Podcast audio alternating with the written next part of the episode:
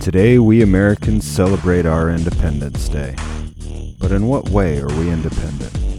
This country was built by hard men who had hard jobs. Cowboys, slaves, soldiers, railroad workers, they had no safe spaces to shield themselves from cruel language, opposing ideas, or even the bitter harshness that nature itself provides. They were backed by strong women who did more for their families in one day than most modern men could accomplish this year. Yeah, it seems most of our American heroes today are seen as villains, cruel relics of a brutal past. Yet these are the men and women who built the comfortable world you live in now.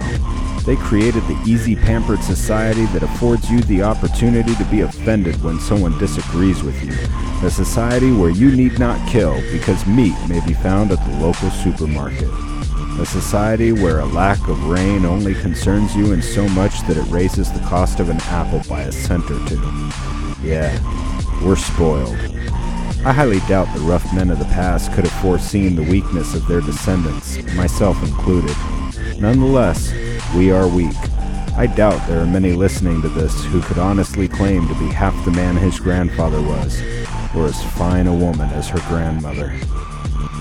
Yet there is hope for reclaiming the independent spirit of those who came before us. There are groups today forming with a simple principle.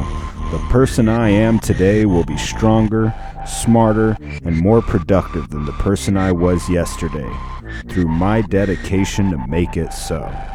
This principle is guiding a growing number of people who are forming groups or tribes across this nation and beyond, and you can be a part of it too.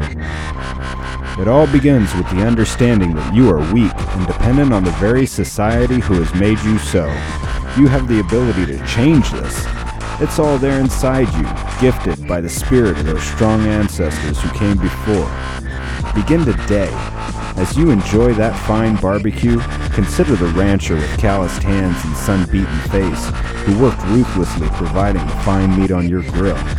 Think of the truck driver who leaves his family for a month at a time, trying not to get killed on the open highway, so that he can make it home to squeeze his wife and play with his kids after delivering all the goods that you will enjoy today. And when you shoot off those beautiful fireworks, those colorful explosions that ring through your ears and burst before your eyes, remember what they're supposed to represent the trials of war, fought by tough men at great cost.